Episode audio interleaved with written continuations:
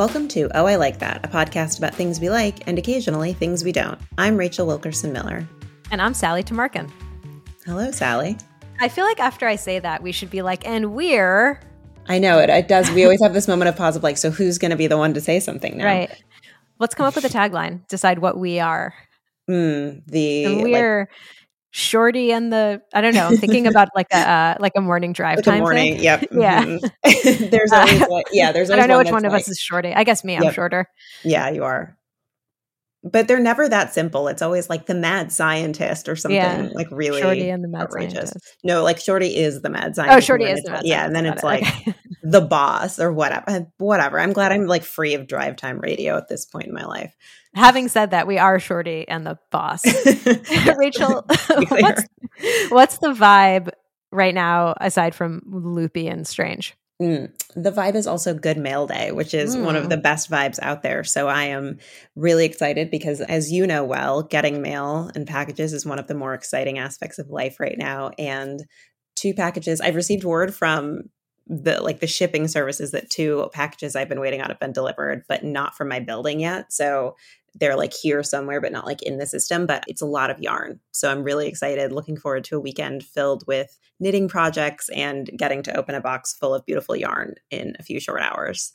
I love that. Yeah, tracking arriving packages is the equivalent of like going to like the Super Bowl in mm-hmm. non-pandemic times. It's like the Yeah. best entertainment we have. it reminds me of friend and former guest of the show, Casey Gueren, once said, I, I texted her because I was standing on my porch and this guy rode by on a bicycle and his entire naked rear end. Try, trying to think of the funniest word for butt. I feel like it might be like rear rear rump. rump. Rump is good. Yeah, I like that we both went there Yeah. ent- entire naked rump was Mhm. visible like his pants were just not Mm. fully like Mhm. where they needed to be and i don't know why i thought that was so hilarious at the moment but i thought it was so i texted casey to tell her about it and she was like this is live entertainment during the pandemic it's Mhm. like the best we have and Yeah. I, I feel the same way about mail and tracking mail yeah i'm I'm waking up to like see a 6.32 a.m you know or 4.32 a.m you know in brooklyn new york text is is really doing a lot for me you know serotonin wise so i'm looking forward to that Okay, cool. Well, just really quickly, because we have a really fun show. The vibe for me is kind of rainy and sleepy. It's like, Mhm. it's weirdly like warm here. It's in the 50s and it's rainy and gray. And I'm, I'm working on the next issue of the Veronica Mars rewatch newsletter. And nice I'm watching an episode for it that I don't like. And I've realized is just sort of boring. And so I'm just feeling an overall like sleepiness descend upon Mm. me. But we're about to get really hype and unsleepy here at the Oh, I Like That headquarters.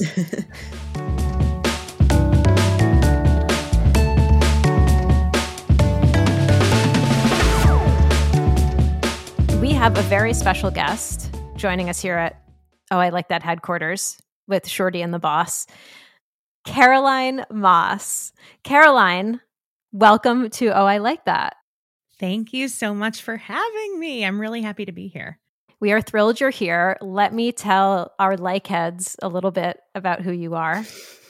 Caroline Moss is an author and the host of Gee Thanks Just Bought It, a smart shopping and product recommendation podcast. Her book, Hey Ladies, was named one of Vogue's best gift picks in 2018, and she has written for a number of outlets you've heard of and maybe a few you haven't. Welcome.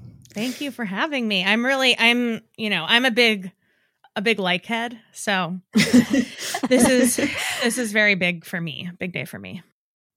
Well, also, Caroline, our listeners may recognize you because the other announcement that we have for today is that we were on an episode of Gee Thanks Just Bought It very recently, talking about two things very near and dear to our hearts fake food and car safety, which was, we had a great time. We had so much fun recording this episode. If you're listening to this, you can go listen to that episode after that. We will include it in the show notes and everything like that. Um, but we had such a great time that we had to have Caroline back on our show, and we're very excited for our conversation today. It was such a fun episode. I'm I actually just before we started recording got a message from a listener who said, "I'm at a car dealership right now buying a new car and the car dealership had commissioned their own fake coffee mug with their logo on it, spilling coffee onto the desk. She took a picture and sent it to me. So honestly, it, it's funny because like the the cross I knew the crossover between fake food and car safety would be a hit, but like the amount of safety heads out there and the amount of fake food mm-hmm. heads out there. You guys, you mm-hmm. guys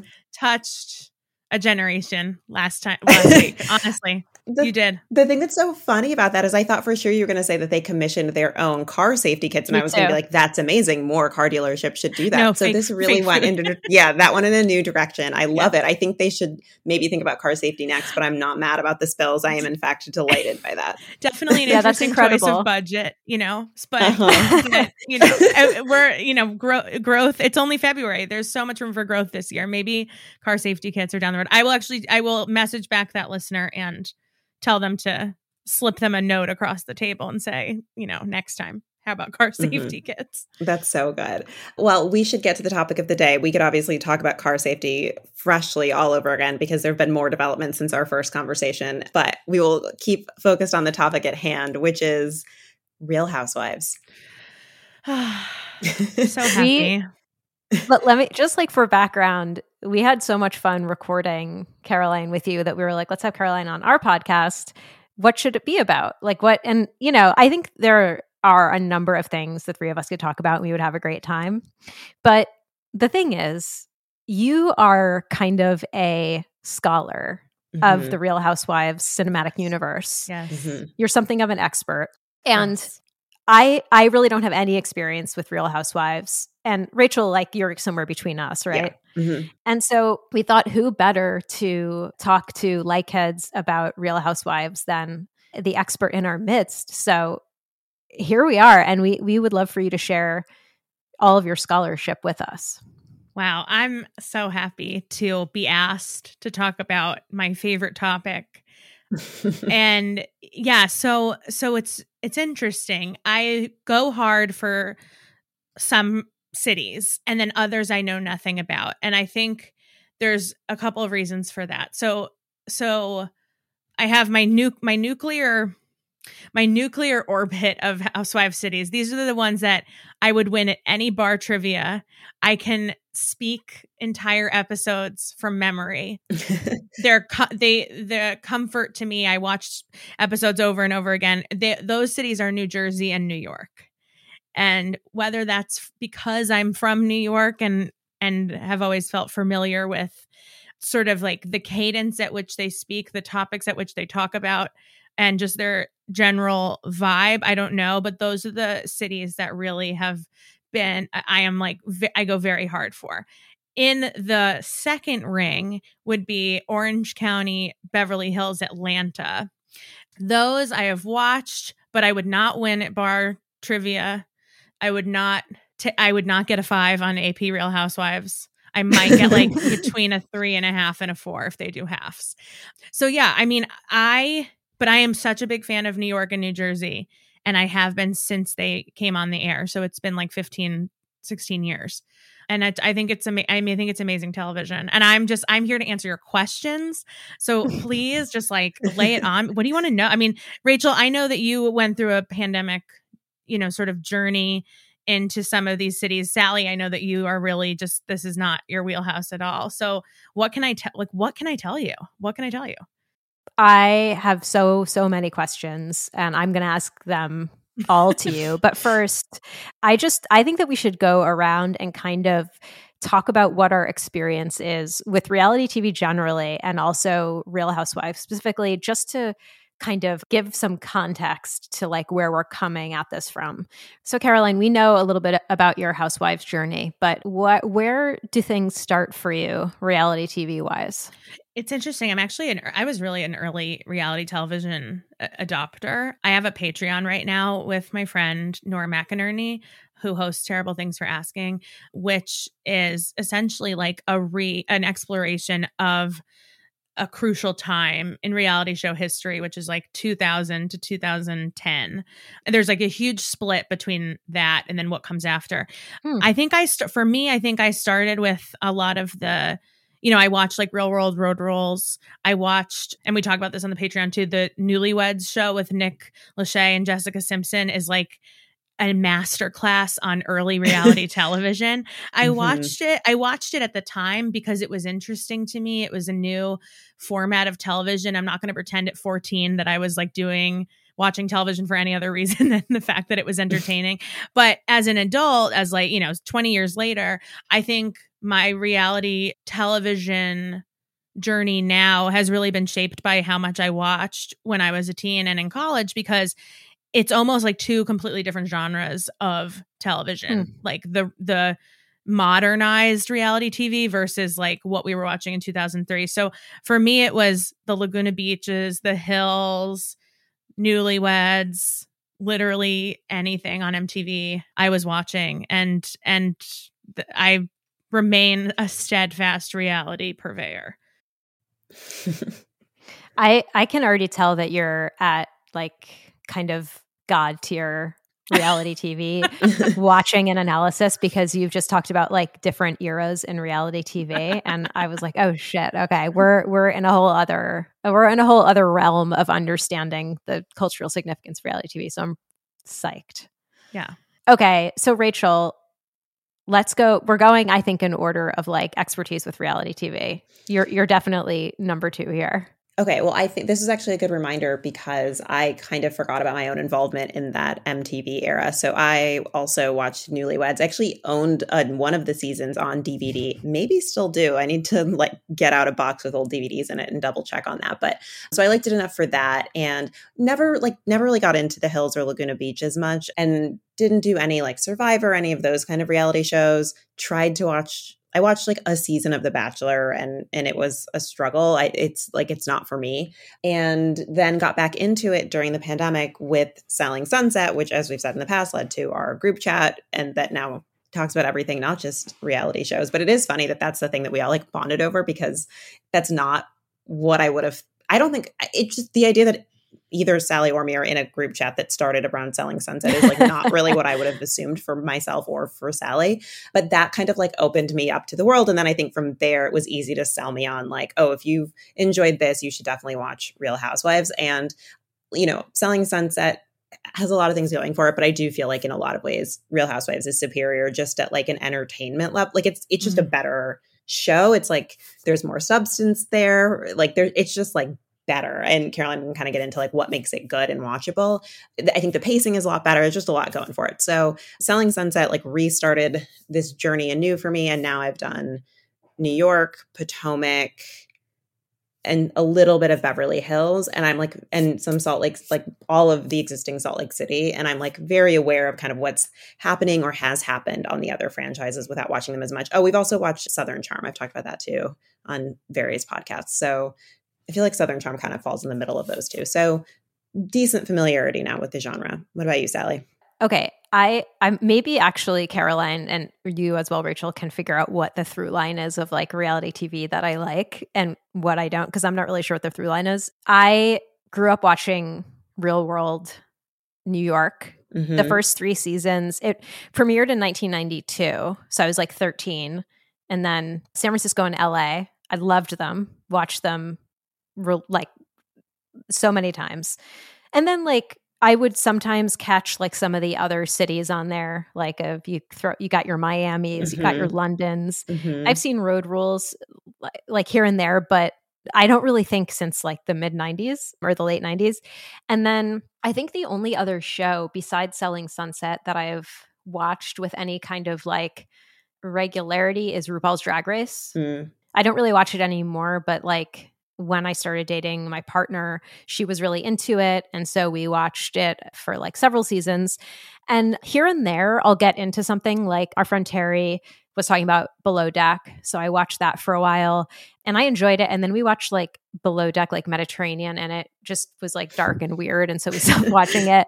I have seen The Hills, I have seen Laguna Beach, I, I have seen the Jessica Simpson one, but like I've never really the only shows that I've ever really reality shows that I've stuck with, I think would be like Real World and Selling Sunset. And even Selling Sunset, like I watched like the most recent season, I I watched like a couple episodes with my partner and then the rest of them I she I was there when she watched them and between that and Twitter and our group chat, I'm like, yeah, I get it. Like you know whatever. I, have so i don't know. It, it tends to not stick as much but i'm not, but like the real housewives is its whole own to me it seems like its whole own like genre of reality tv i think that's that, right. that i've never like dipped a toe in. And mm-hmm. side note is vanderpump rules related to real housewives? Yeah it's a spin-off mm-hmm. from beverly hills.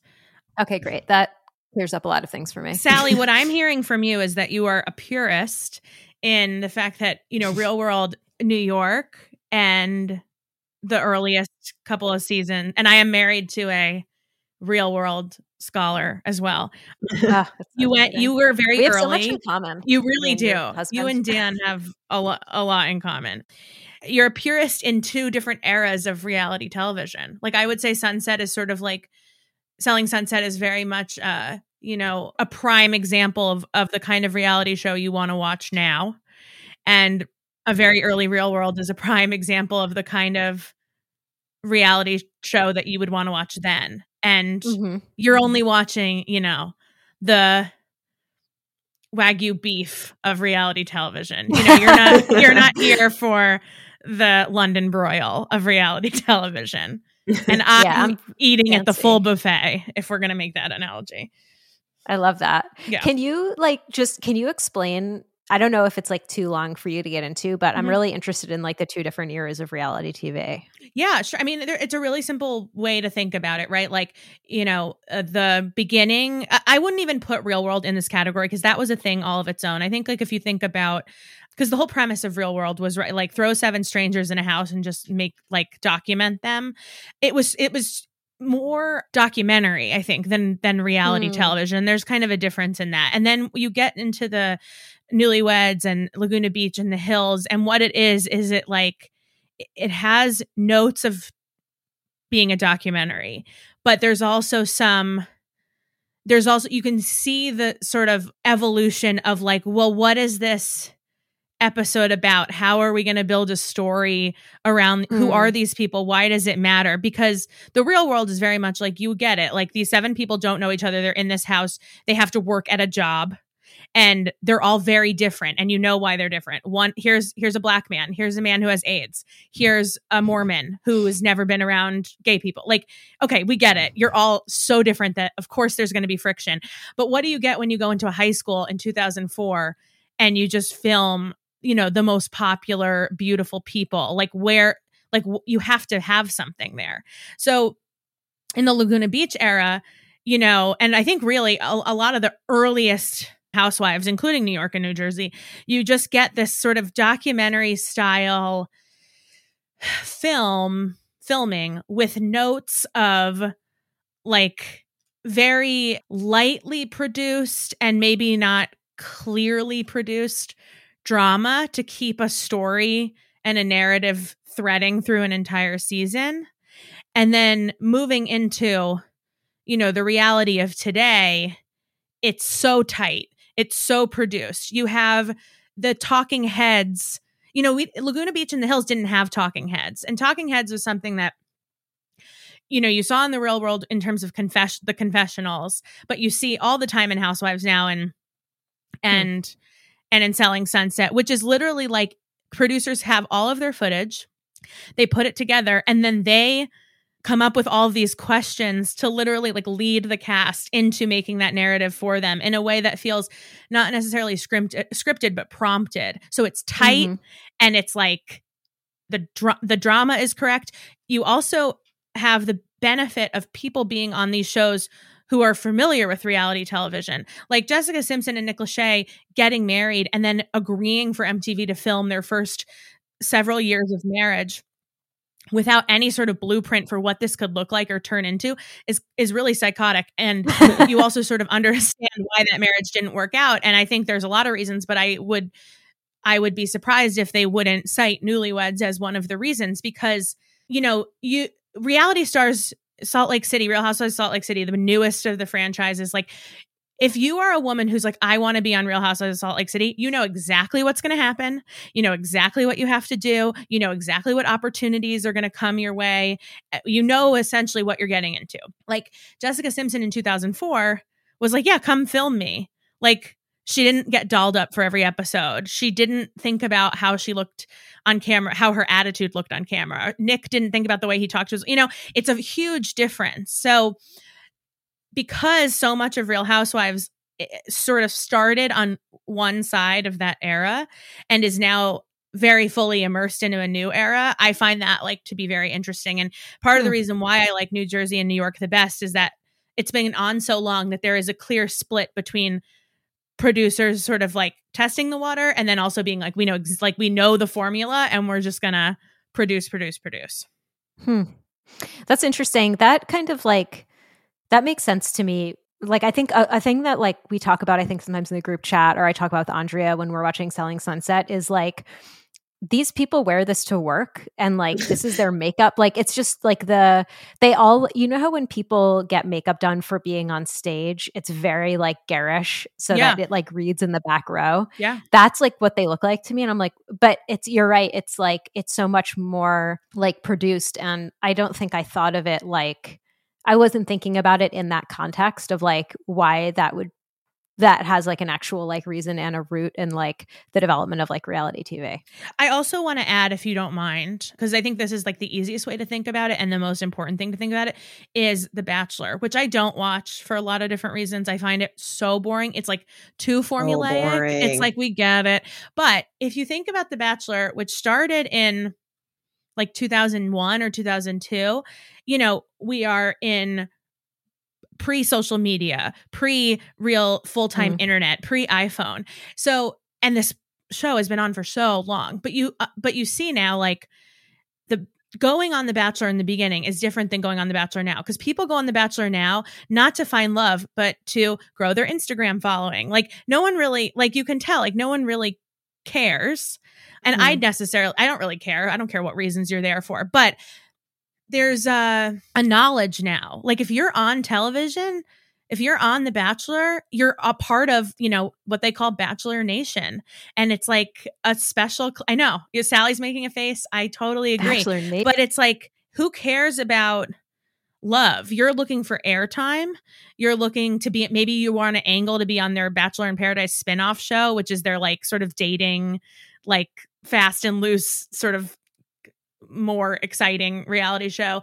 Like it's not about the the finding love with this one person, but they'll have you believe that it is. You know, so there's a disconnect I think between one of the reasons I don't like Bachelor I think is because there's a disconnect between the the production and the, the literal reality of this reality show. And I think that's mm. why I like Housewives the most. I find it to be a little bit more believable. Yeah, I think you can tell when when Housewives isn't feeling believable. You can tell when people are self producing. You can tell when there isn't actually a good and real storyline at the center of it. And that's true across seasons, but also from franchise to franchise. Like going from Potomac to Beverly Hills is like night and day to me. It's just like Potomac, the people on the show have like real, I don't want to say like real problems, but they just have like, like the things that they're their drama, their storylines are just so much more like rooted in a reality that is interesting and fun mm. to watch. And mm-hmm.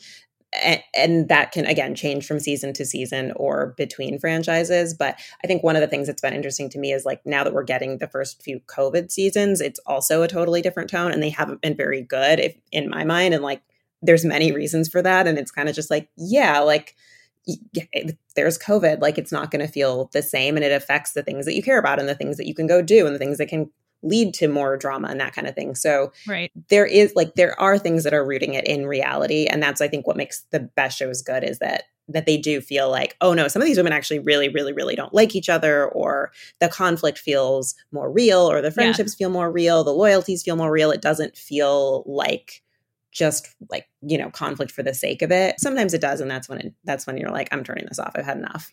I think that's one of the reasons why i like and if you want to talk about a specific city new jersey the most because it's a lot of family drama so you know it's real to some extent and if it's not real you're like wow you're like ruining your family for tv so either way like th- i'm completely invested I think that's one of the things that's interesting and that stuck out to me with Southern Charm watching it over and over again. There was just this point where it's like these people just shouldn't be friends anymore. Like the conflicts yes. that they're attempting to solve are solved by not being friends with these people anymore. They don't have that's right. something that's actually tying them to each other. So family is a really good way to do that. That's right. But when you have franchises where two of the people have been you know best friends for 10 or 20 years like that also gives you that sense like you mm-hmm. do need something that makes these things feel real and it's like if you take the friendships out of it and you think of these as coworker relationships that also gives you like an a, a, an interesting insight into the dynamic but it really does help when you've you've got like core friendships or family relationships or something at the heart of it that's like yeah you can't just walk away you do actually need to have some resolution here yeah. and i think the worst franchises are the ones where they don't know how to resolve conflict which i think is what's happening on salt lake city this season yes or where it's just like you guys are so different. You have no overlap. You have nothing in common. So like this, these, the, why are you all here together? It doesn't make sense. That's right.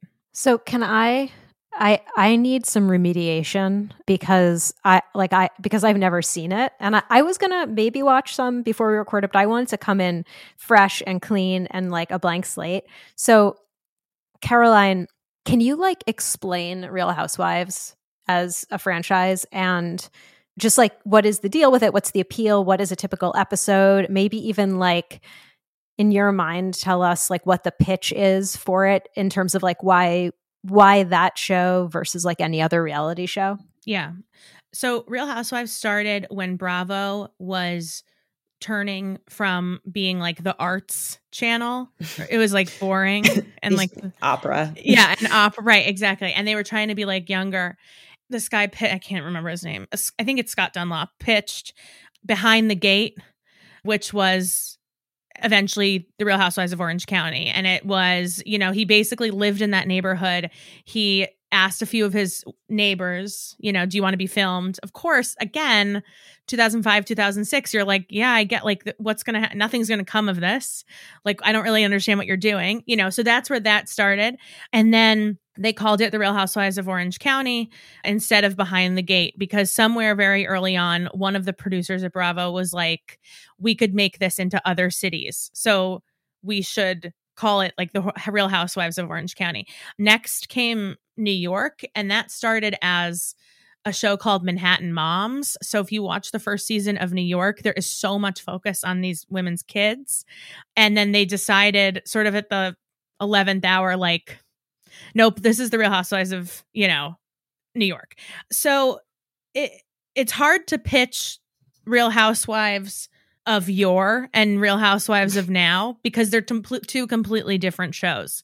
But ideally, what Real Housewives is and what it still is, I think at its very core, is like five to seven women who live in a city that has something distinct about it that separates them from maybe women in any other city, which is why it's so great that they can do it across a million cities. You know, everyone has the Jersey one was really family related and it was very Sopranos. It was very like, you know, like we don't go against the family and like very thick Jersey accents. New York is all of these women who are really ambitious and they have their own businesses and Orange County are women who like really defer to their husbands on everything. Like kind of good, bad, ugly. Like you see these different kind of cultural bullet points that I think kind of teach you about, okay, well, this is what it's like to be a housewife in this place. And housewife is a term used loosely. A lot of them have jobs, a lot some of them don't have kids, you know, it kind of go it's it goes from the pack.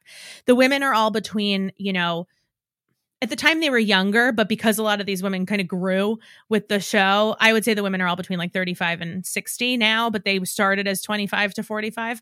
And yeah, so it's it's women who are like some of them are friends some of them are family especially in the beginning it, it, you know they would find one woman and then they'd be like well who else should be on the show? kind of thing. And it started in that documentary style which is like let's follow them around. What's it like living in new york? What's it like being a housewife in new jersey? You know what's it like living in orange county? Now it's like okay you have a mix of these personalities that you've gotten to know over the last 15 years. There are these OGs who sort of run the show. You know what to expect from them, mixed in with like a few new people here and there. And there is real produced, you know, produced drama.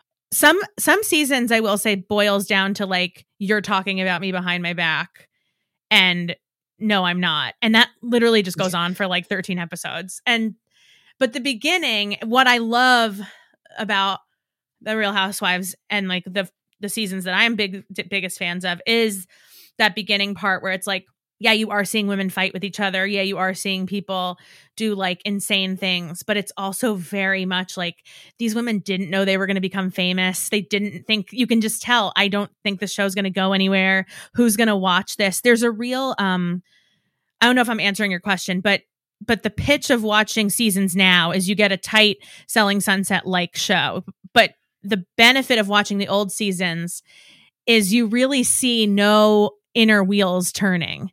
You just see mm. women being extremely open because they probably didn't think anyone was going to ever see it. And now there's a little bit more what's the word I'm looking for? Oh, self-awareness now. A self-awareness. You know, people know what they have to do to stay on the show. So I always say if you're new, you should you should and you're interested, it, you should come in on the earliest seasons. They might not be the most drama filled, but I think they're the most interesting.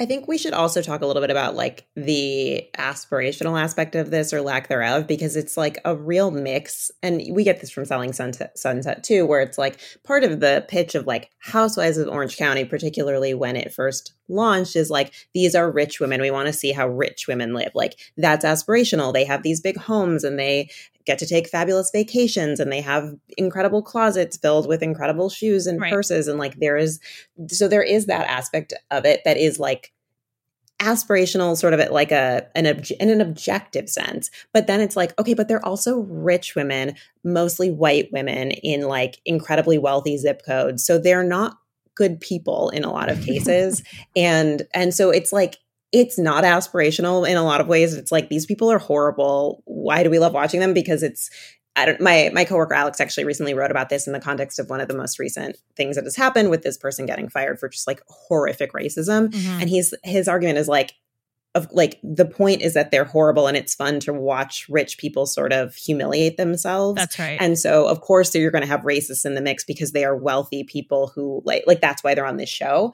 And so it is a blend of like you know there's been a lot I think written about like how people like Casey Wilson I was just watching something she was saying the other night. She's um, an actress, but she also has a podcast about Real Housewives and is like a huge, huge, huge fan. And she's saying like, I don't want my, I don't want my housewives in therapy. I don't want them going to yoga because like that doesn't make for good housewives. You don't want people right. who are like centered and behaving well. But there is a really fine line to walk because you also don't want to watch people who are so horrible and so so tone deaf. So I think that's actually where like the expertise of the producers comes in because it's first it's about casting people who are like charismatic enough to be able to be, you know, different varying levels of shitty, but you still want them there. And sometimes you want them there kind of as like the cat or the villain, but some like it's a real balance. And I think the show is like re reckoning with this. But I think I want to make clear, like, as people watching it, we're not like watching it because we like them. Not really. I mean, there's yeah. like, I have my favorites, but so often I'm muttering, God, I hate these women while I'm right. watching the show. But like, but it's not a hate watch either. I don't know how to explain watch. it. It's just, no, these are women. it's a bit more like a soap opera or yeah. dynasty or something where it's like, it's just rich women like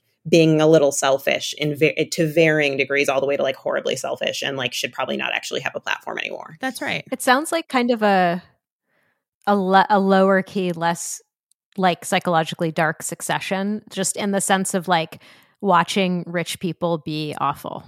Yeah yeah, and I and I think that's I think that is why I love the earlier seasons because Nora and I talk about this on the Patreon all the time.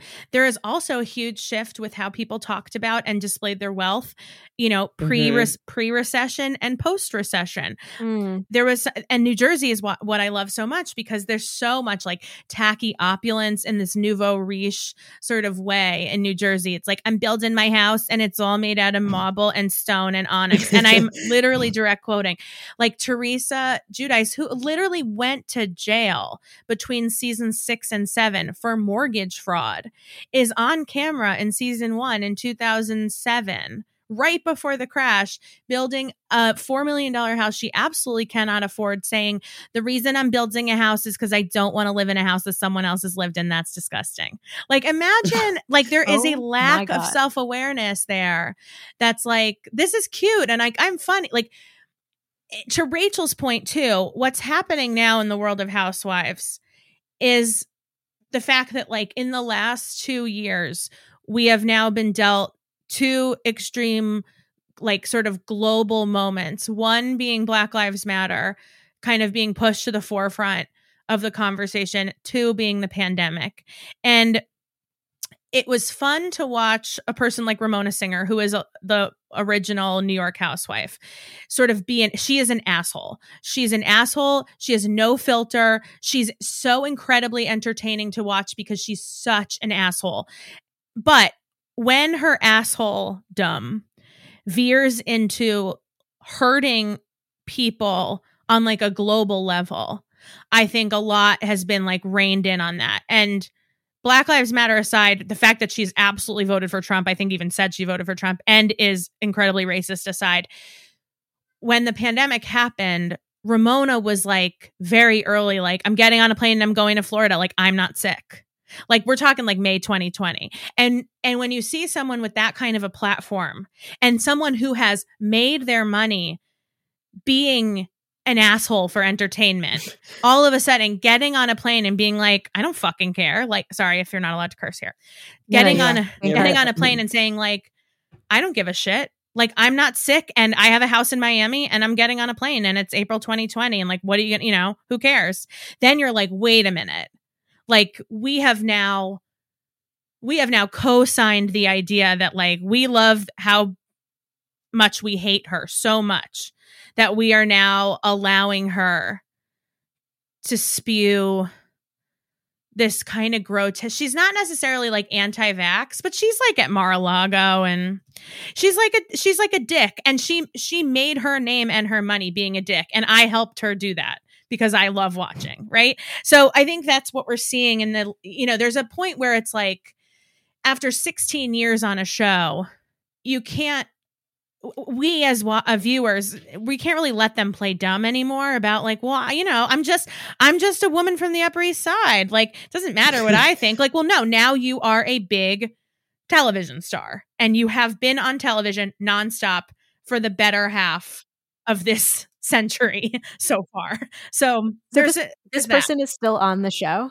She is yeah she but the show awful. is like in between seasons and it's unclear if it's going to come back and, the, and, and her behavior is part of that. Like it's it's very clear that bravo is not quite sure what to do. Like yeah. with the, their last season was a mess for multiple reasons and they yeah. canceled the reunion which never happened. So like that's very up in the air and it's like they are having a reckoning right now and the the cast member from salt lake city who got fired for being racist like the the conversation that was happening at the time was like great job do ramona next like uh, she did yeah. like did so that conversation is very much happening but i also i think that like there's a real sweet spot of real housewives because the other thing that's happening that is very related to what caroline's saying is that you see an increased need to sort of break the fourth wall on these shows because social media and what is happening between seasons is becoming such an ongoing plot point and the show is trying to like pretend these women aren't famous to some degree and like they don't quite know how to grapple with the fact that like one of the consistent things that keeps coming up in more recent seasons is like you're leaking stuff about this person to blogs, which is like the new version of you're talking about me behind my back. Mm, and yeah. so they're having trouble figuring out how to talk about this stuff in show. You know, and, and my feeling is like more fourth wall breaking. Quite often it would just serve the you show, have, but they are like to at some point. You, yeah, but they're trying to sort of maintain this like church and state thing and like keep the fantasy going. Sometimes it works and sometimes it doesn't. But right. I think that like that is kind of you know indicative of this bigger thing which is just like reality TV in 2022 is like you are aware of exactly what you're doing there. And it's like, if you're on The Bachelor, it's like, I want to get a Sugar Bear hair gummy sponsorship. I want to enter this cottage industry of yeah. micro celebrities where like I can ride this ticket for a long time and parlay it maybe into something bigger, but also probably just like not really.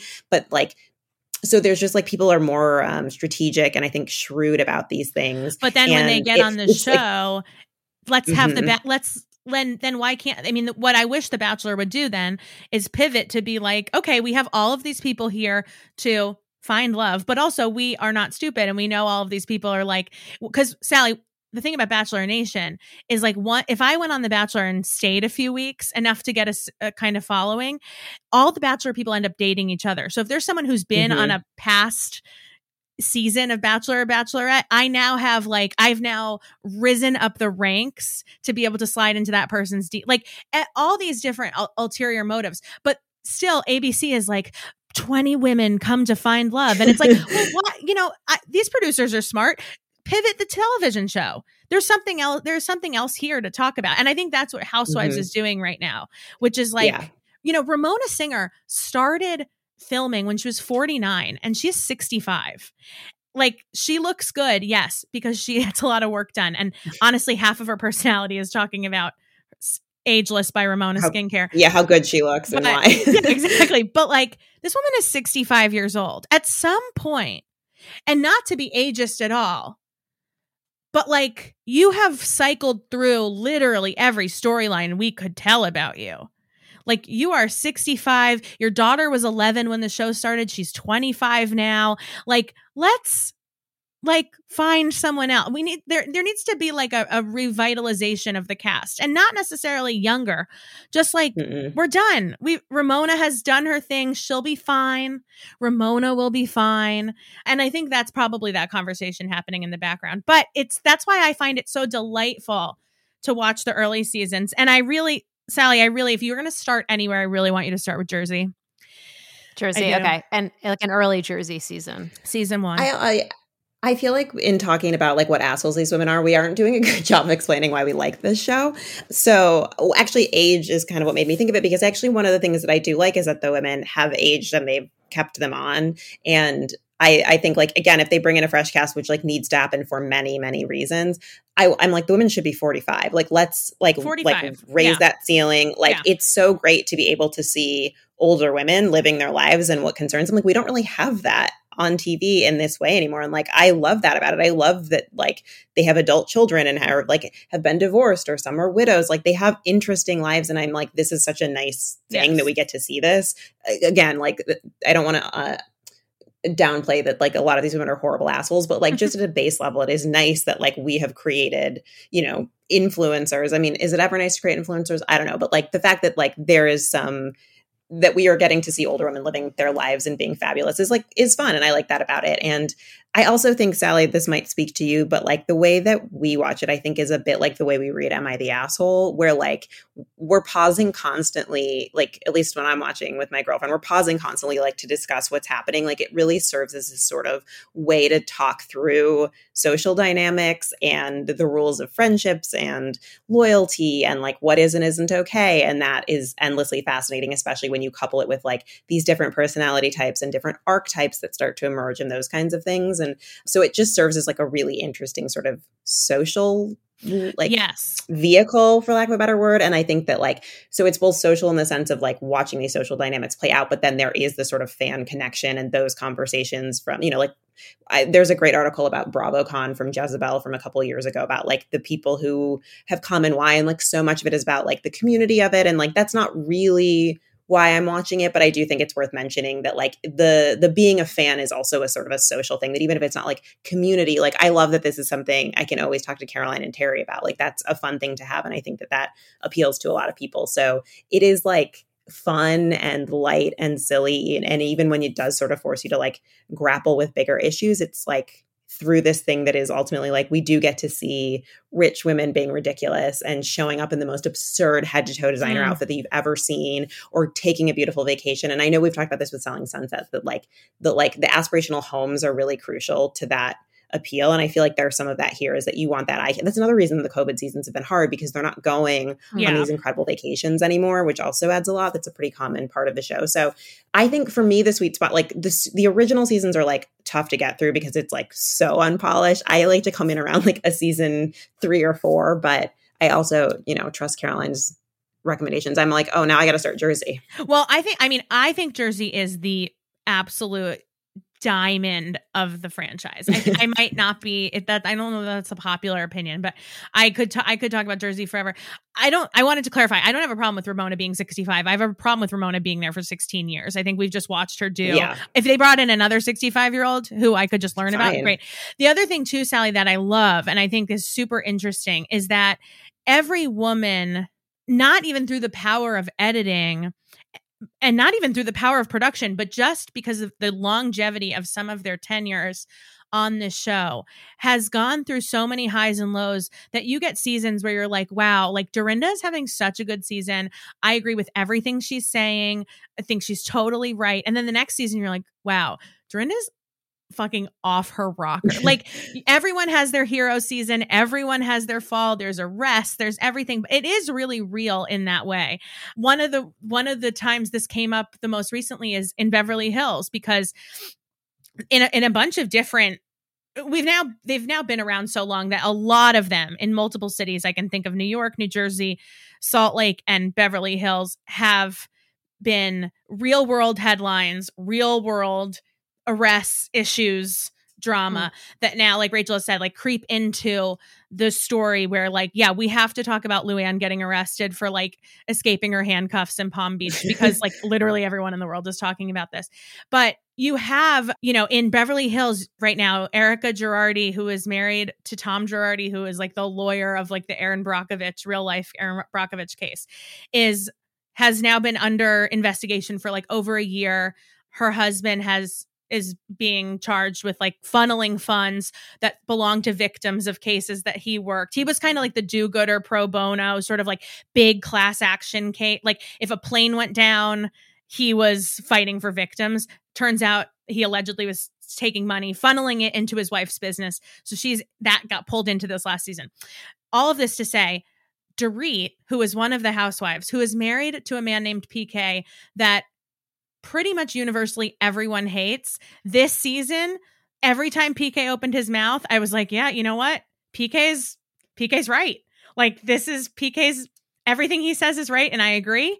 And what you get is all of texting your friends being like, "Can you believe like PK's the one this year? PK's the one who we agree with. He's the only one who makes any sense. And you have your favorites. Like Lisa Rinna really let me down this season when she's been my favorite for a long time, Beverly Hills. You just get invested, but they're they're in so deep that you never see they, they do try to, I think, choreograph the way that they want us to see them. And I think that the the reason the show is so good is that the producers are so good that it never happens that way. We really do, we really do get, I think, a very good close look at how these women live and who they are and how they interact with each other.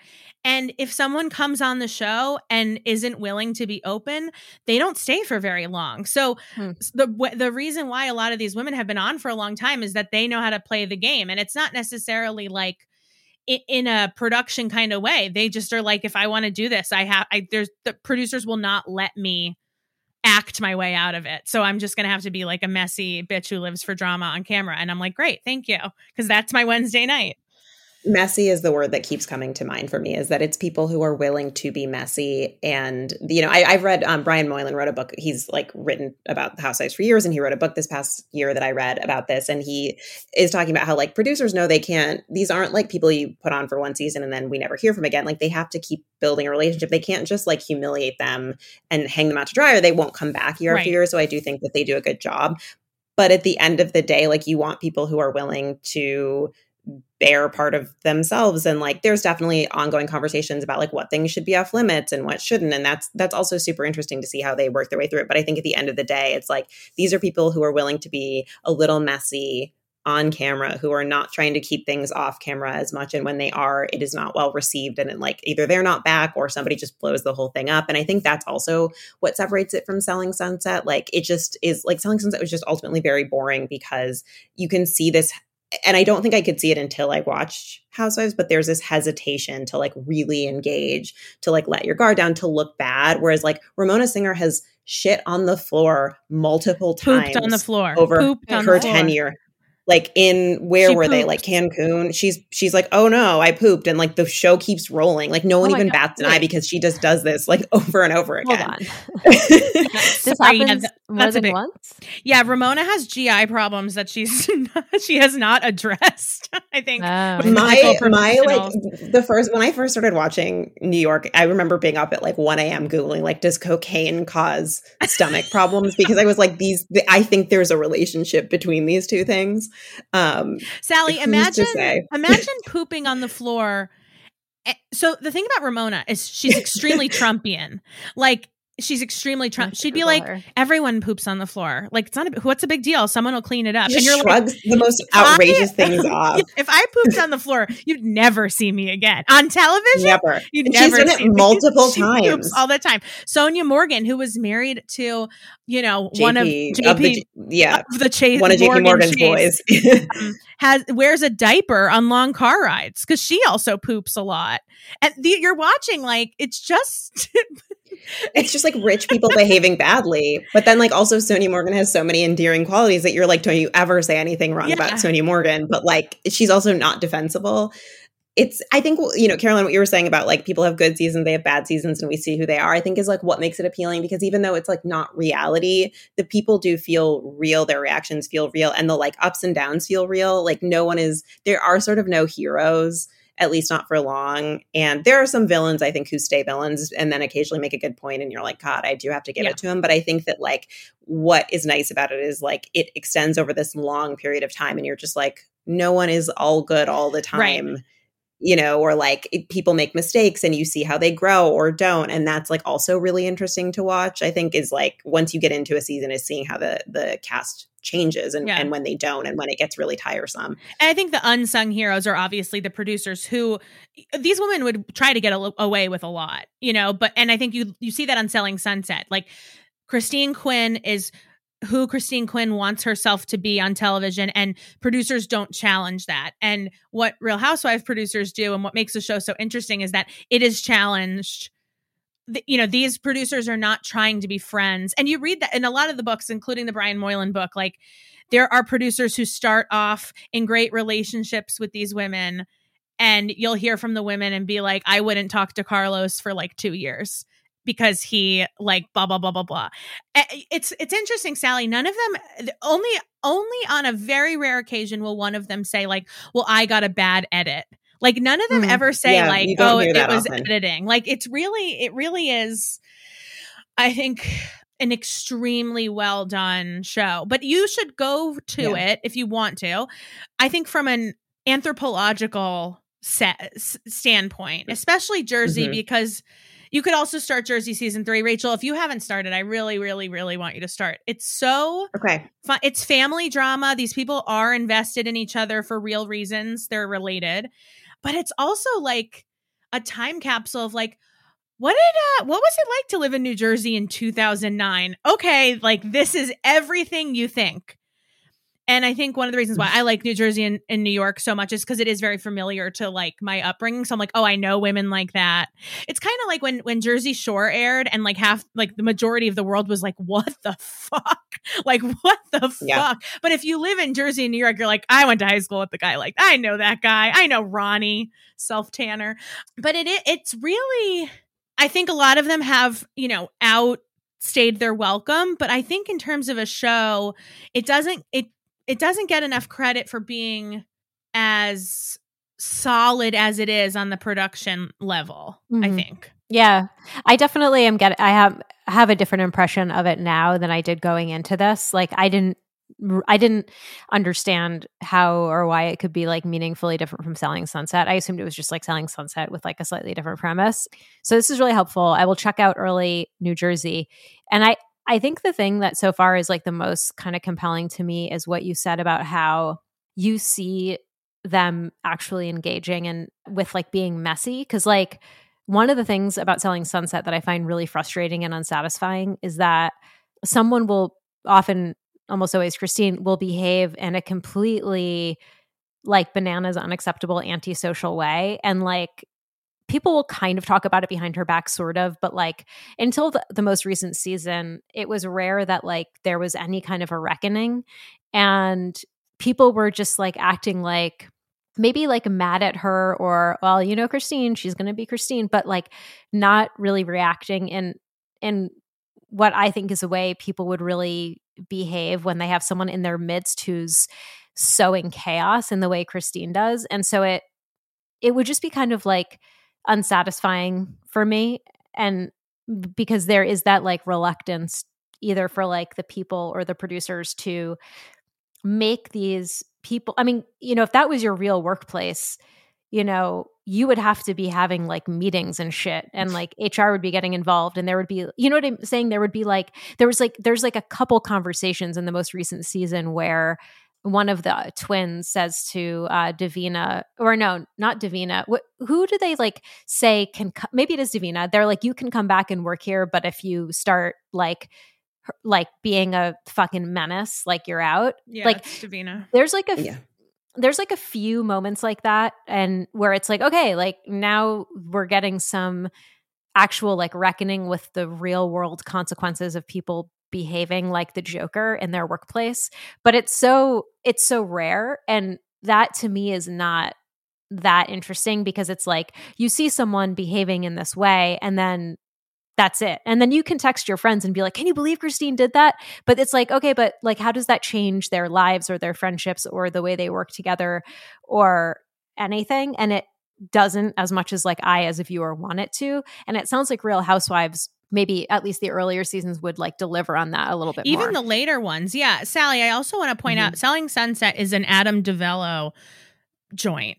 When and he did The Hills as well. And you can see a lot of similarities between The Hills and Selling Sunset, which is that there really is you have your archetype of person and there's really no challenging who that person is. If you want Lauren to be the hero every season, you give Lauren the hero edit every season. Lauren is an intern at Vogue, Teen Vogue. No, she is not. She is filming a television show called The Hills. And one of the parts of the show is that she is an intern at Teen Vogue. Just like when you watch Selling Sunset, you're like, this is entertaining, but I don't actually think I'm watching people who sell houses for a living. right. Okay. And that's fine. Real Housewives is literally, I really think you should watch it because I think after watching Selling Sunset, you will see while both types of reality television shows are entertaining in their own right, they are so, di- they could not be more different. And it really depends on what you're looking for. And I think with Adam DiVello's type of reality show, you're watching more of a TV show that calls itself a reality show and is shot like a reality show. Whereas with Real Housewives, you're watching, I think, like the prime example of the best reality television. If you like reality television, this is the best that reality television can be uh, in its form. Yeah, I think one thing to think about is like, uh, in a way that Sally, that like I think you and I can sort of understand it is like just thinking about things like a, a, any piece of media is like written content ha- having a different editor and a different um, at a different publication is going to feel different and like they're going to have a different vision for it and it's going to be they're going to have a different illustrator that they bring in for it like they're going to like just approach it differently. They're going to have different sources who they talk to to tell this story. And that's these things just have different fingerprints. And so it's easy to be like oh it's reality tv they're about groups of you know rich seemingly aspirational women. And like but they're just like there's they're not the same. And then even within real housewives you see because they're not all produced by the same production crew. And Right. so they have like a very different fingerprint. I think like potomac is very very funny. And the producers are big fans of like somebody says something and they immediately cut to they're saying i never said that. And then they immediately cut to the footage of the person saying it that happens a lot Yeah. and i don't see that as much on the other one so like there are these little different you know it, i really think like think about how an editor has a voice and brings that through like that also uh, like heavily applies to reality shows and so you're going to get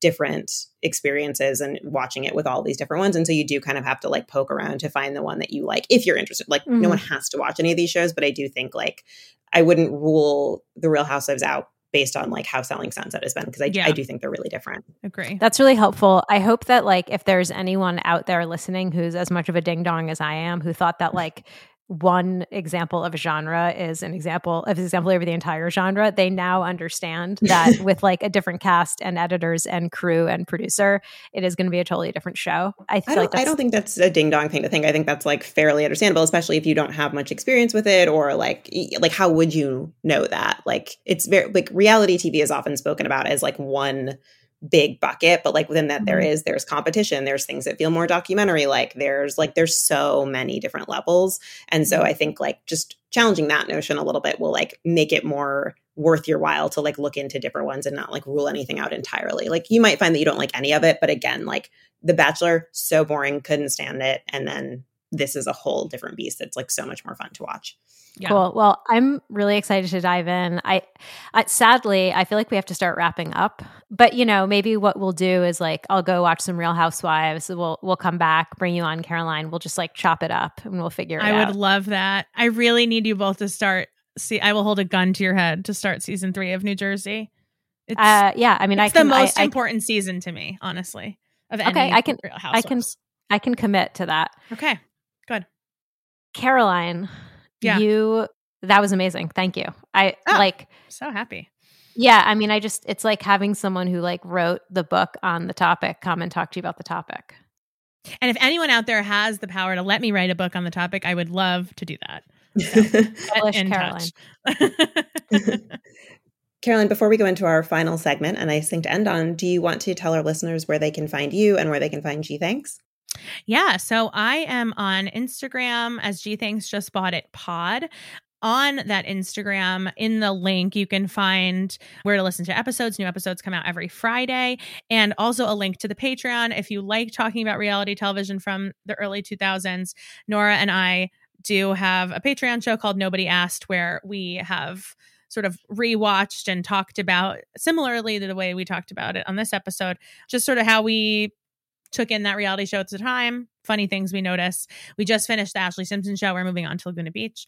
Love to see you there. And yeah, I'm actually not tweeting anymore, so I will not even say Twitter. But that's Great. where you can find me on Instagram. That's what mm-hmm. takes up all of my time. You're like a shooting star on Twitter. If you catch if you look up at the sky at the right time, you can see Caroline active on Twitter. But if you miss In a it, moment sorry. of weakness. Yeah, exactly.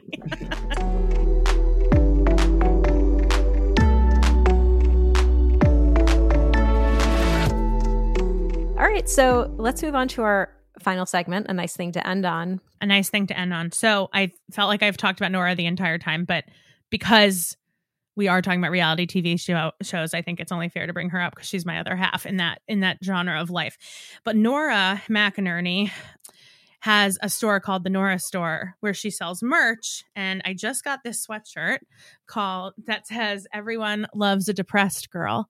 And it has little bottles of like prescription pills on them. And I just, I love it so much. I wore it the other day and like four people stopped me and wanted to talk about it at the coffee shop that I was at. And I just think, A, I think it's nice to, to wear your mental health on your person and b I don't know. I just love it. I love like merch, and all of the proceeds from this merch drop are going to Nora's friend Gigi, who just discovered that she the tumor that's growing behind her eye is continuously growing and mm-hmm. all of the profits or proceeds are going to help her pay for like just the amount of medical bills she has so i don't know it's a win-win for me and i wanted to give it a shout out because i love it caroline where can people get stuff from the nora store so if you are interested in buying Everyone Loves a Depressed Girl or one of the other sweatshirts or t-shirts or hats in this series, there's anxious, there's chaotic. You can go to shop.noraborealis.com. That's N O R A B O R E A L I S.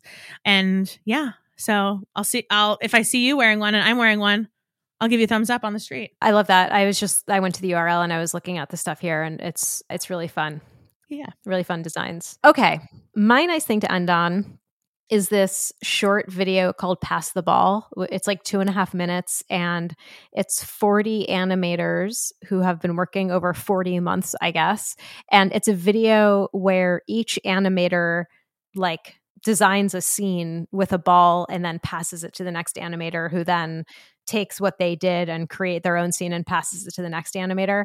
And it's just really cool. And it's like one of those examples of, I guess it was started before the pandemic. I don't know. Has the pandemic been going for 40 months? That seems long. No, that would be no, right? No, okay. It's been going but on it, for 24 months. 24 months, right? Okay. But it to me it is like kind of a good example of like the kinds of things we were seeing during the pandemic when people were recording like those Rube Goldberg machines or like doing concerts like on Zoom where it's just mm. like people doing this art together from afar. And it's just really cool and there's like very jaunty music that plays. And if you just need like a two and a half minute break to watch a, a fun cool jaunty thing check out pass the ball and i will link to it in the show notes. I love that. Rachel what's your nice thing to end on Okay, my nice thing to end on is that I discovered today that the author of a book I really liked from a few years ago has a new book out. So, the book that I really liked from a few years ago was called The Nature Fix. The author is Florence Williams, and this is a book that I like I've written about this quite a few times because it like fundamentally changed how I thought about the outside world and like is a big reason I'm now like, oh, I got to go outside into nature more. Like it really spoke to me on like a deep level and i found out that she has a new one out. The new book is called heartbreak. The headline i saw today heartbreak is a post-divorce exploration of grief self-discovery and the healing power of nature. So her husband of 25 years announced that he wanted a divorce very suddenly and so this is sort of a memoir of that as i understand it and is like also how she's processing that and like using nature to help her. And and, and it's also like about the science of heartbreak and, and why we feel grief and why we feel bad and so it feels like again like this book the nature fix was like so helpful to me when i was going through my divorce that like to have it come full circle like this is just like really wild and i think she's great so i bought it immediately i'm really excited to start reading it and definitely recommend her first book and hopefully her second one is as great as the first but just a nice thing that an author i like has a new book out i think it's great yeah, that sounds awesome. That what you just read of it sound both books sound fascinating. So we'll link to that in the show notes. Okay, we did it. Caroline, thank you again for being here. It was really fun, really informative, and I can't wait to report back to you. Thank you so much for having me. And I can't wait to assault both of you via text until you sit down and watch the third season of Real Housewives of New Jersey. And I will start texting you right after we finish recording. Amazing. I, I know what we're doing this weekend. Built in yeah, exactly. accountability. Yeah, mm-hmm. exactly. Okay, so thank you for listening to this episode of Oh, I Like That. Please rate us and review us wherever you listen to podcasts. You can follow us on Twitter at Oh, I Like That Pod or email us at Oh, I Like That Pod at gmail.com. You can also follow me on Twitter. I'm the underscore REWM and Sally is at Sally T.